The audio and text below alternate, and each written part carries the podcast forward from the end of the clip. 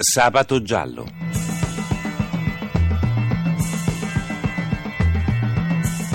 Casi irrisolti, misteri, delitti. Un programma di Cinzia Tani e Antonio De Robertis. Buonanotte ai nostri ascoltatori e benvenuti a Sabato Giallo. Vi ricordo che potete riascoltare e scaricare tutte le puntate di Sabato Giallo nel sito sabatogiallo.rai.it. Potete anche scriverci a sabatogiallo@rai.it. Questa sera parleremo di un omicidio avvenuto il 19 aprile a Vittorio Veneto. È un pensionato di 72 anni, Raffaello Salvadore, avrebbe ucciso la moglie Giacomina Zanchetta di 67 anni dopo una lite con un fucile da caccia e poi si sarebbe suicidato. Ne parliamo con Gianluca Versace, direttore editoriale del periodico Il Piave e autore del thriller pubblicato di recente Il Domatore del Fuoco, edito da Mazzanti. Buonanotte Gianluca. Buonanotte Cinzia, a te e a tutti i radioascoltatori di Radio 1. A forza di occuparti di cronaca nera hai tirato fuori un bel thriller.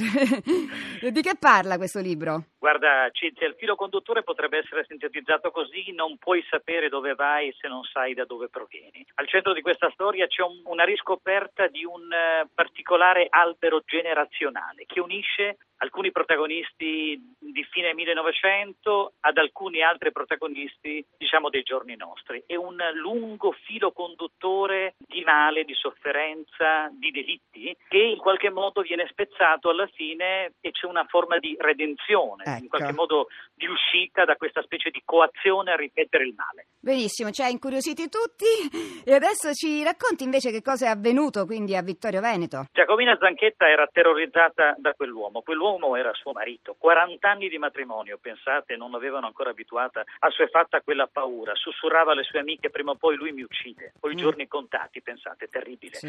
Quel giovedì sera nella loro abitazione di Vittorio Veneto Raffaello Salvador, 72enne, ha imbracciato un fucile e ha fatto fuoco. Ha colpito Giacomina all'addome, tra il fegato e lo stomaco, Cinzia. Purtroppo il colpo non è stato fatale, l'agonia terribile è durata fra i 3 e i 60 minuti, dicono i medici, prima che la poveretta esalasse l'ultimo respiro. Dopodiché l'uomo ha puntato una seconda arma contro di sé, ma il primo colpo non è stato fatale neanche nel suo caso, si è solo ferito. Poi l'ha fatta finita con un secondo colpo di fucile esploso sotto il mento. È un massacro, ma quindi ecco i 2 fucili, no? Ma com'erano i rapporti della coppia? Quindi sembra che l'uomo, dopo essere andato in pensione, fosse diventato più aggressivo, più possessivo? Guarda Cinzia, non erano considerati una coppia litigiosa, ma questa era la superficie, l'immagine, l'impressione che avevano i vicini, i parenti, ma la gelosia corrodeva questo rapporto, aveva scavato un abisso fra queste 2 creature. Ormai Giacomina non poteva più frequentare, pensa, neppure il coro parrocchiale. Lui le permetteva, le consentiva soltanto di cantare ai funerali. Secondo un parente, Salvador in quel momento era depresso per alcuni problemi di salute che lo affliggevano. Aveva subito una recente operazione agli occhi per la cataratta, era corroso da quando era dovuto andare in pensione, da allora l'uomo si era incupito. Esatto, si era incupito. Comunque lui si era preparato, perché tutte le porte della casa erano state chiuse a chiave dall'interno, mi sembra, no? Tutte chiuse a chiave da dentro, le porte erano sbarrate da dentro. A scoprire i corpi è stato, anche un particolare questo agghiacciante, Claudio Zanchetta, il fratello della povera donna, preoccupato perché Giacomina a sua moglie non rispondeva, erano soliti vedersi ogni mattina piuttosto puntualmente, l'aspettavano invano. A quel punto la moglie dice: vai a vedere cosa potrebbe essere successo. Prova a telefonare, squilla a vuoto. Tieni presente che le 2 coppie abitano a 1 chilometro di distanza. Claudio è spinto da sua moglie ad andare a controllare. Arriva, suona il campanello, chiama, nessun segnale, scavalca la recinzione, la persiana della cucina leggermente alzata, guarda attraverso i vetri, scorge una sagoma a terra,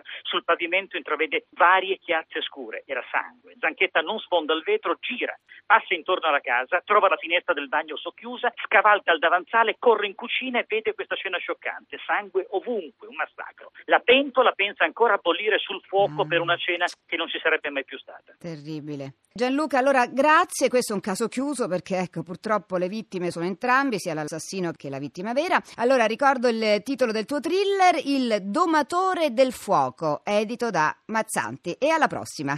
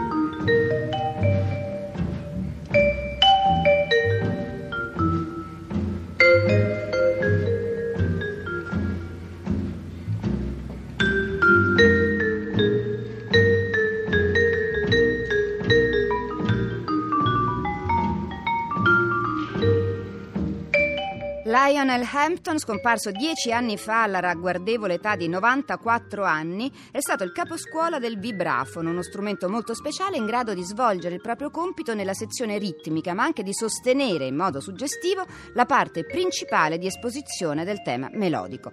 Come in questo caso Stardust, un evergreen di Carmichael Parish, registrato da Hampton nel 1954. E adesso siamo in collegamento con Mariolina Palumbo, psicologa clinica. Mariolina, buonanotte. Buonanotte a voi tutti. Grazie. Allora Mariolina, insomma, due persone adulte, un litigio che finisce in tragedia, ma può una lite portare a un omicidio? Oddio Cinzia, non dovrebbe. A me invece i dati allarmanti di quest'ultimo periodo ci dicono che sempre più spesso da delle liti, talvolta inizialmente banali, si arriva addirittura a degli omicidi tremendi, soprattutto all'interno delle famiglie. Ma che cosa succede nella mente, diciamo, ecco appunto, soprattutto degli uomini in questo caso? Che cosa scatena? Che cosa nel cervello? Che cosa gli succede? Qualcuno parla di blackout, ma capisci che è assolutamente risolutivo e assolutamente banale. Purtroppo viviamo in un momento sociale dove le persone per lo più hanno dei disturbi, molte depressioni marculate, striscianti, non diagnosticate, che le protratte nel tempo o inadeguatamente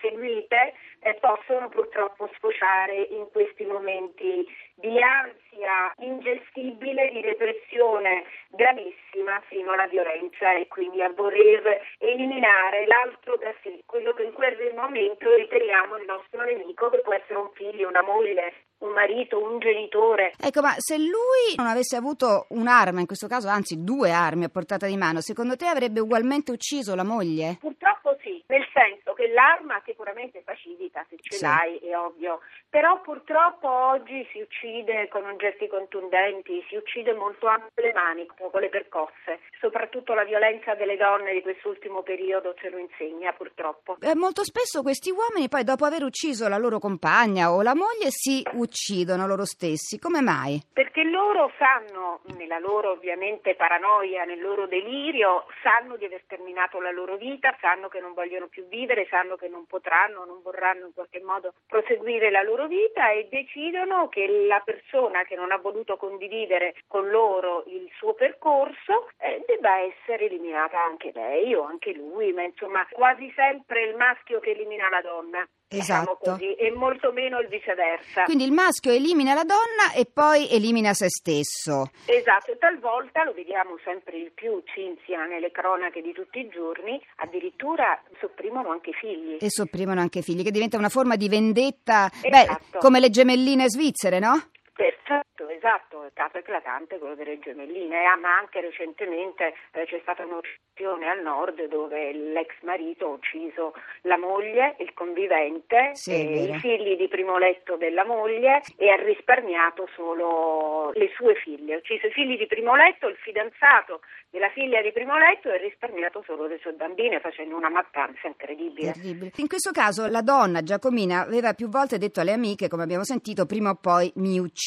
Quindi lei immaginava che sarebbero arrivati forse a un gesto estremo, ma si poteva fare qualche cosa per evitare questo dramma? Forse avrebbe dovuto rivolgersi alle forze dell'ordine? Tanto questa nostra protagonista di oggi è l'emblema di quello che poi è successo a molte vittime, sì, perché molte se lo aspettavano tutte, sì, e purtroppo tante, le più erano andate a denunciare, le più non erano state prese in considerazione, purtroppo per nulla da dire alle forze dell'ordine, che anzi fanno dei lavori meravigliosi. Però sì, talvolta in Italia ancora la gestione, seppur c'è ancora una legge sullo stalking, sì, per carità, meno male, però non ancora sortisce quegli effetti veramente risolutivi che dovrebbe, perché la donna non sempre viene considerata, creduta nella gravità di quello che dice, di quello che porta, le strutture comunque che ruotano intorno anche alla polizia, ovviamente la denuncia, però poi non riescono a supportare o a fare la vera presa in carico di tutta la gestione familiare o personale della vittima. Io penso che questo sia un problema enorme di cui vorrei riparlare, Mariolina, anche nelle prossime puntate, se sei d'accordo, va bene? Come no, sarà un privilegio stare con voi. Grazie. Grazie, allora buonanotte a Mariolina Palumbo. Grazie a voi, grazie. Grazie.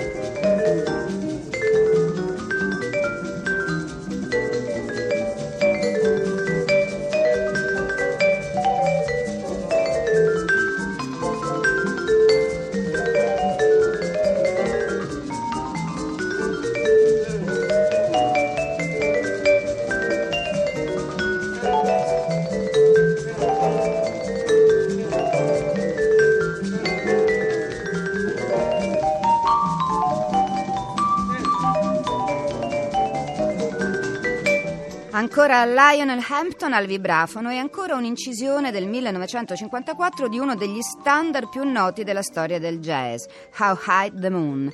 E adesso ascoltiamo la ricostruzione di un caso del passato. Sergio, Rosa e Alessandro, una famiglia felice agli occhi della gente. Vivono a Codevigo, fra Gallio e Asiago. Sergio Colella, il padre, ha gravi problemi di salute, ma almeno così sembra, è sulla via della guarigione. Rosa Finco lavora e assolve brillantemente i suoi compiti di moglie e madre. Alessandro è un giovane studente liceale, bravo a scuola, sempre disponibile a casa. Ma sotto la cenere cova il fuoco. Le sofferenze patite nel sottoporsi alla chemioterapia e debellare il tumore, lentamente ma inesorabilmente minano l'equilibrio mentale di Sergio. In un'armeria di Vicenza, il 17 dicembre 2009, acquista senza problemi, grazie al suo lavoro di finanziere, una Calibro 9. Torna a casa e subito invita i familiari a fare una gita in auto. Al volante c'è Rosa. «Sergio, dove vuoi che mi fermi?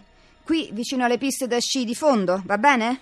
Sono le ultime parole che Rosa Finco può pronunciare. Sergio annuisce, l'auto si ferma, i tre scendono ed ecco che d'improvviso spunta la pistola. Sergio Colella esplode 2 colpi che fulminano Rosa e il povero Alessandro. Poi rivolge l'arma verso di sé. Il terzo colpo mette fine alla sua esistenza. Una famiglia cancellata in un istante di follia. Nelle tasche di Sergio Colella c'è un biglietto con poche parole.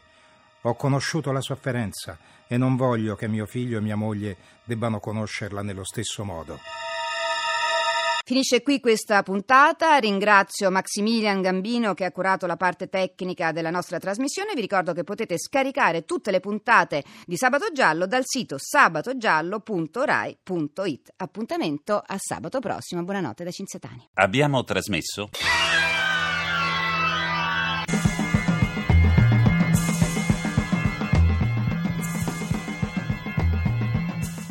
Sabato Giallo.